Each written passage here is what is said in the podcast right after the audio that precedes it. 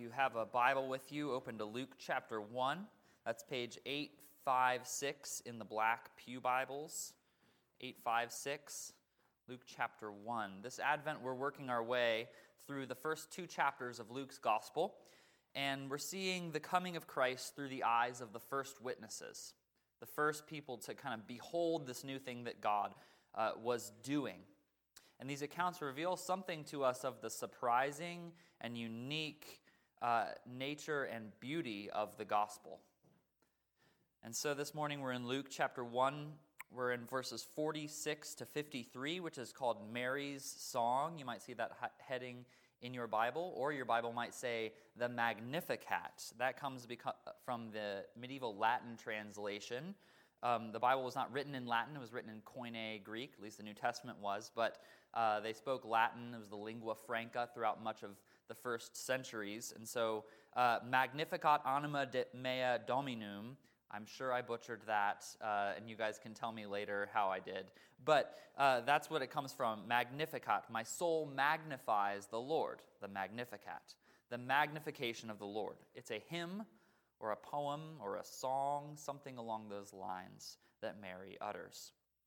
Mary's one of the central figures in these early chapters, but up to this point, we've only seen her speak two short sentences. So it's hard to get a sense before this of how she feels, what she thinks. He's only said two things. First, the angel Gabriel comes and tells her she's going to conceive and bear a son who will have an everlasting kingdom. And she responds with a clarifying question. Chapter 1, verse 34. How will this be since I am a virgin? It's a good question. Then uh, Gabriel explains that she will become pregnant through the power of the Holy Spirit, apart from the usual birds and bees. If you don't understand what I mean by that, go ask your parents. Um, and Mary says, no matter how old they are, and Mary says, verse 38 Behold, I am the servant of the Lord. Let it be to me according to your word. Mary says yes to God. Even though it's unclear at this point how this is going to go in any way that is good for her, she says yes to God. The late pastor Tim Keller calls this uncomprehending obedience. She does what God asks her, even though she doesn't comprehend, she doesn't understand. And let's not forget, this is a costly obedience. This is a costly yes. Saying yes to God meant bearing a child for her at a time when childbirth could be deadly. There were no hospitals, there were no emergency C sections, there was no modern technology or epidurals or anything like that. Uh, to become pregnant in the first century had the very real possibility that this could be the last nine months of your life. Saying yes to God meant bearing the stigma and social cost for her of being pregnant out of wedlock. Nazareth, uh, people estimate, was anywhere between 500 and 2,000 people, right? So it was a little bit bigger, maybe, than, say, Fox Chapel High School, all right? Um, and so Mary would have gotten the reputation in, the, in Nazareth. She's the teen mom. Wasn't there a reality TV show about that a while back? Um, she becomes, the, she's going to be the teen mom. We learn in Matthew's gospel that Joseph, who was her betrothed, uh, is a just man. He's unwilling to put her to shame, and so he gives her the best possible outcome. He's going to divorce her quietly. So, best possible outcome for Mary, saying yes to God, means I'm teen mom, sh- full of shame, uh, possibly going to die in the next mi- nine months, and I'm going to be divorced quietly by the man who, who is my security right now, who is my future. It's all going to unravel. Um, worst possible scenario, if Joseph wouldn't, hadn't been a just man who divorced her quietly, he could have publicly accused her and had her stoned to death. So Gabriel comes and says, Greetings, favored one. I'd be like, What do you mean? This sounds terrible. You are destroying my entire life. I'm getting ahead of myself in the story to put it this way, but Mary is taking up her cross. Saying yes to God means taking up your cross. And sometimes, I don't know about you, but uncomprehending obedience is sometimes the best I can muster. Sometimes it's almost more than the best I can muster. Um, sometimes God asks us to say yes and follow Him, and He knows that we're not going to feel it for a good long while. Sometimes your heart's just not in it. Sometimes you get out of bed and you're, you're dragging yourself through the motions, saying, I'm just going to show up today. Sometimes that's the best you can do. Um, I'd be remiss if I didn't ask and invite you to reflect on this. Um, is there some area in your life where you feel that the Lord is challenging you to say yes to Him? Maybe you are quietly putting Him off because you just there's some kind of grief or bitterness or resentment in the corner of your heart and you don't want to go there. Um, or maybe there's some sort of calling um, or, or, that he's put on your life and you don't really want the consequences of that. And so you don't want to, you just like, I'm just going to keep putting this off and going about my business. Do, do, do. I'm saying, I'm not saying no, God. I'm just not saying yes. Do you need to say yes to God? Um, we leave Mary at the end of verse 38, uncomprehending but obedient. She says yes to God, even though the way is hard. And here's the wild thing about this passage. Okay, end of verse 38, doesn't get it, but says yes. Seven verses later, she sounds like she just won the lottery. I mean, doesn't she? Right? Uh, verse 46 My soul magnifies the Lord, and my spirit rejoices in God my Savior. It's not she's like, I'm so excited to be teen mom. I might die in the next year. Woohoo! What happened? Um, this, he, this is Hebrew parallelism, by the way. Uh, the, first two, the first line uh, is distinct from the second line, but they intermesh, they complement each other. And so the first line, my suke, my soul, my, which means my whole being, not like the ghost that's operating the machine, Suke in the New Testament Greek means my whole self, body, mind, spirit, all of it, magnifies the Lord. It makes his presence big. So, teen mom facing public shame, likely a divorce, possibly a stoning, says that through all of this, the Lord is bigger in my life. He is more central in my consciousness. He's more valuable to me than he ever was before. Mary has a big God. The theologian A.W. Tozer said the most important thing about a person is what comes to mind when she or he thinks about God.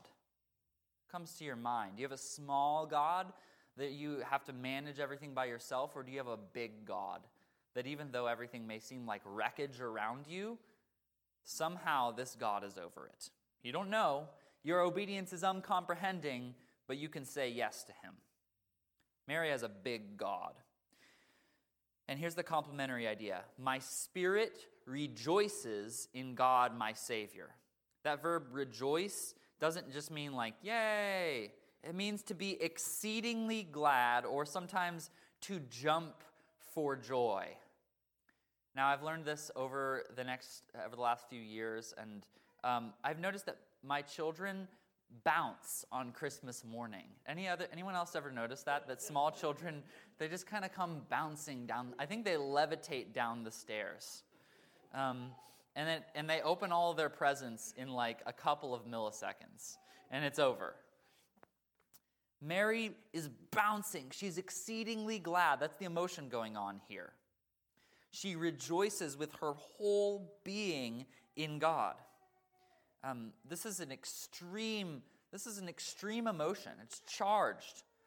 Um, and notice she doesn't say God the Savior. She's not stating theological truths. She says, God, my Savior. This is a statement of her own personal experience. Her faith is not merely an intellectual assent, it's personal relationship. God saved me.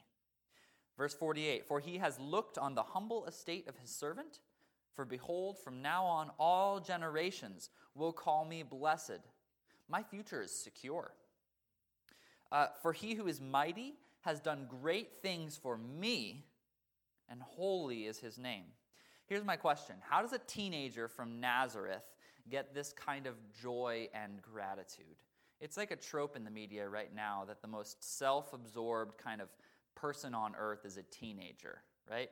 Um, sorry, no offense, teenagers. I don't think that that's the truth, but um, but it's it's sort of is it, that's the reputation, right? The teen girl is only about her and her fiefdom.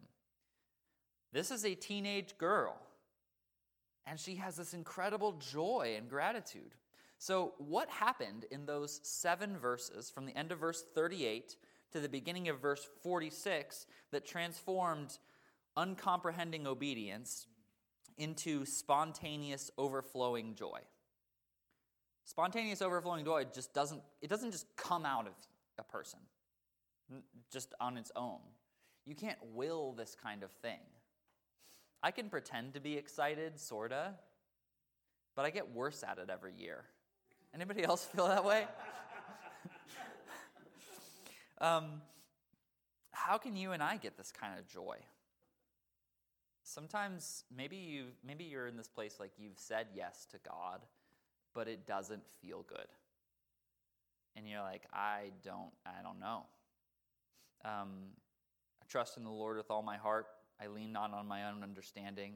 It doesn't feel good. Um, what does God use to turn the rocky path for Mary into the way of joy? Let's look back. Jump back with me to verse 36. I think this is really cool. Um, remember, Gabriel says to Mary, she's like, This is going to happen to you. Behold, um, two, subtext, if you don't believe me, your relative Elizabeth, in her old age, has also conceived a son, and this is the sixth month with her, who was called barren. For nothing will be impossible with God. So there's a promise there, there's kind of a reassurance, but also an implicit command hey, go check out what's going on with Elizabeth. So, what does Mary do? Verse 39 She arose and went with haste to the hill country of Judah to visit Elizabeth. She obeys God. She says, Let it be to me as you said. I'm your servant. And then she goes to find out what's going on. She seeks to understand. So Mary goes. She arrives. She greets Elizabeth. And verse 41 Elizabeth was filled with the Holy Spirit, and she exclaimed with a loud cry, Blessed are you among women, and blessed is the fruit of your womb. That means the baby. And why is this granted to me that the mother of my Lord should come to me? How could she know that if it not? That's a prophetic word. For behold, when the sound of your greeting came to my ears, the baby in my, loom, in my womb leaped for joy. And blessed is she who believed that there would be a fulfillment of what was spoken to her from the Lord. Can you sense? This is emotionally charged. Think about Mary.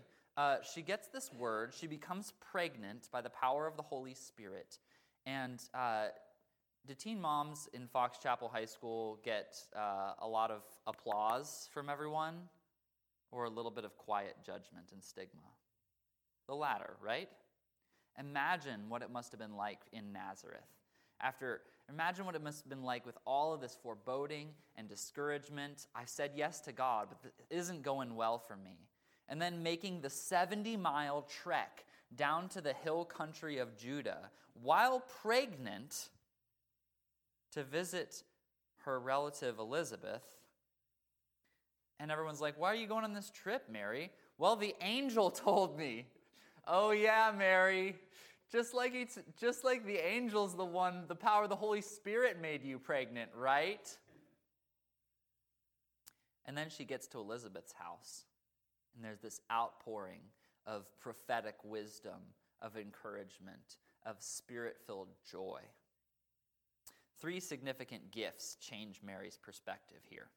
One, she has godly fellowship. She interacts with an older woman who knows God, and that changes everything. I don't know about you, but uh, a lot of times I just need someone else to pull me out of my funk. I need someone else to be beside me to remind me that I'm not alone, that God is real, that He is working.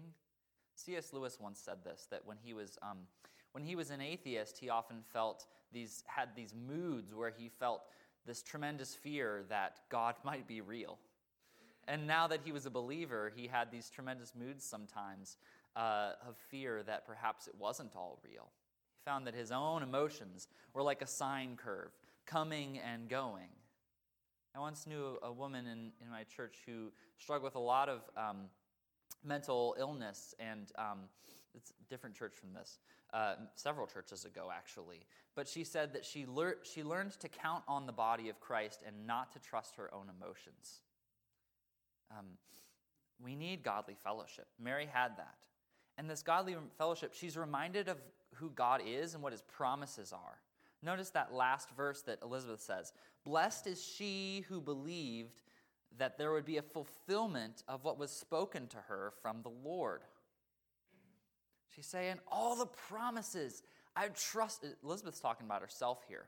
I've trusted all these promises, and I am blessed because I believed that they would be true. She's reminded of God's promises. And in the middle of all of that, three, the Holy Spirit comes. Friends, we can't make it without the Holy Spirit. You cannot do anything apart from the direct influence of God, the presence of Christ powerfully active in you by the Holy Spirit. Jesus says, I am the vine, you are the branches. Apart from me, you can do nothing. And as a result of this, godly fellowship, reminder of the promises, the Holy Spirit, Mary has this expanded vision of the significance of her own life, and her joy just overflows. It multiplies. It's like it comes out of nowhere. Suddenly, she's not concerned for her own comfort or her own safety or her own respect. She has this wider view, and she responds to Elizabeth by uttering this hymn. Did you notice that? The Magnificat is not just like a random hymn stuck into the Gospel of Luke. This happens within the context of a conversation. She sings or speaks, I don't know, the Magnificat to Elizabeth.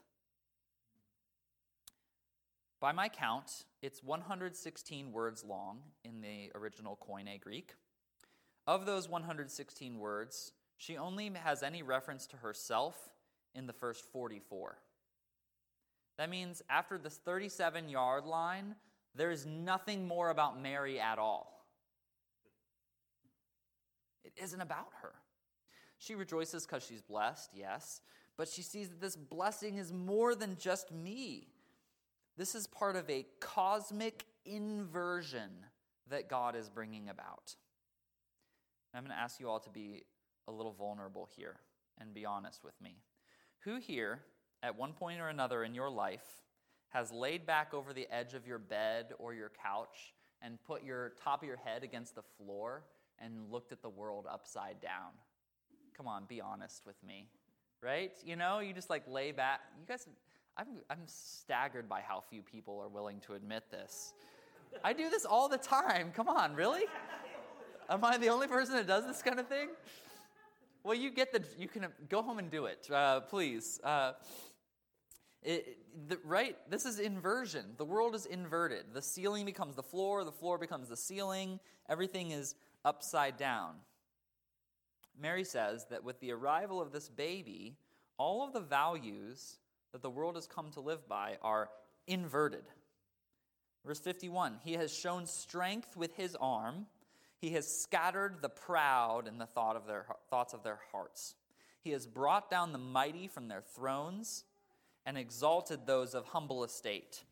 He has filled the hungry with good things, and the rich he has sent away empty.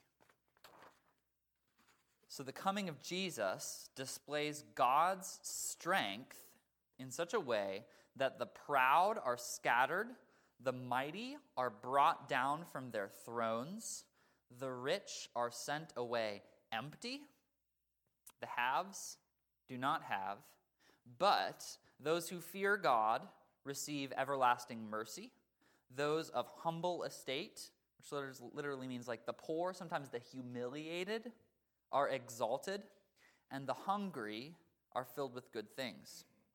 If we had more time, we could look at how this song is echoing like the whole Old Testament, right? Uh, it sounds a lot like the song of Hannah in 1 Samuel 2. Remember, Hannah was barren, she couldn't have children, but then God gives her a son, Samuel. And Hannah uh, was, uh, through her husband's injustice and a lot of corruption, uh, one of at least two wives. And the other wife bore lots of children and taunted her all the time. And uh, I believe it was Peninnah, right? Is that right? Yeah. Uh, anyways, it's not in my manuscript. Uh, but Hannah sees that when she gets a son, she gets this child. This is a sign that God is flipping everything upside down. And she says, she shouts a victory song that's full of this idea of inversion.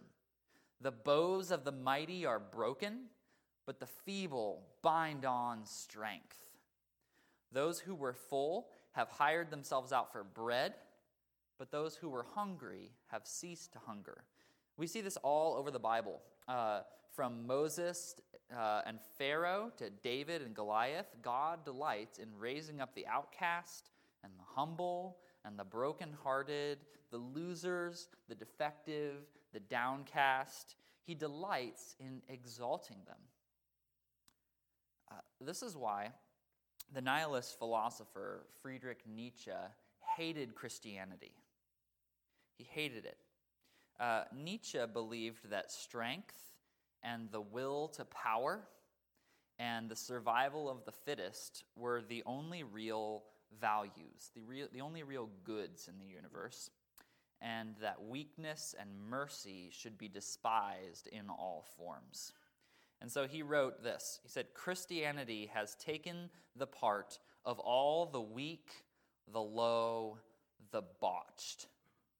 And he said it went against, quote, all the self preservative instincts of sound life. Nietzsche said it was slave morality. Basically, all of the losers got together and tried to pretend that the rules were other than, they, than what they were. They tried to say it's good to be weak, it's good to be down. And Nietzsche said, no, it's a hard world, red in tooth and claw. And if you can't make it, then you need to be dispensed with. The ironic thing is that Nietzsche understood the inversion of the gospel quite well. He's right, in a sense. He's also really, really wrong. Let me just make that really clear, okay? If you all write me an email and say, or write Alex an email and say, did the, did this, did the assistant pastor really say that Nietzsche was right in his sermon? No, I didn't say that. But here's the thing in Christ, humility does triumph over pride. Self denial replaces self promotion. Um, the last word is not competence, it's mercy. It's grace. Christianity is about God's grace in Jesus Christ. Not our works, not our deserving. Uh, God could have chosen to save the world in any number of ways. He could have he could have come in some sort of like great grand moment and just wrecked all the wicked and saved the righteous, but who would have been left? But he chose the way of paradox. In Paul's words, though Christ was in the form of God, he did not count equality with God a thing to be held onto, but emptied himself by taking the form of a servant, being born in the likeness of men, and being found in human form, he humbled himself by becoming obedient to the point of death, even death on a cross. Do you see that? This is the display ultimately of God's strength. That he takes the place of the downtrodden, the poor, the weak, the low, the botched. Jenna had this remarkable point this week. She was talking about this with me. Um, he takes, God chooses to take a place that in Jewish culture um, was regarded as unclean, as unholy right? A woman's womb in that day was not regarded as a holy uh, place. It was regarded as like unclean, can't enter into the holiest of holies. But the Holy of Holies takes residence precisely in that place. He takes residence right in the center of our human nature. And by that presence, dignifies it and raises it up. Why would God do this for a bunch of weaklings? Why? Um, I can't give any kind of like really clear, profound theological answer to this other than that, like, for some reason, He loves us. He just does. Just loves us. So, a couple quick words of application. Um, we all have days where we feel proud and self assured and spiritually satisfied and financially or and otherwise secure. Uh, there are days when we go into church and we feel like, yeah, I deserve to be here. That's not how we come to God. None of us. He didn't come for the righteous, He came for sinners, not for the healthy, but for the sick. Um, and sometimes I think that God brings the mighty down from their thrones for their own sake, that perhaps that is an act of mercy. Uh, but if you're brought low it, uh, this morning, and if you're the grieving or the brokenhearted, uh, the weak, the low, the botched, if that word has a particular resonance for you, um, I pray that we would all just learn the logic of the gospel. Um, that to be low is to be high, that the broken heart is the healed heart, that the contrite spirit is the rejoicing spirit that the repenting soul is the victorious soul, that to have nothing is to possess all, that to bear the cross is to wear the crown, that to give is to receive, and that the valley is the place of vision. Amen.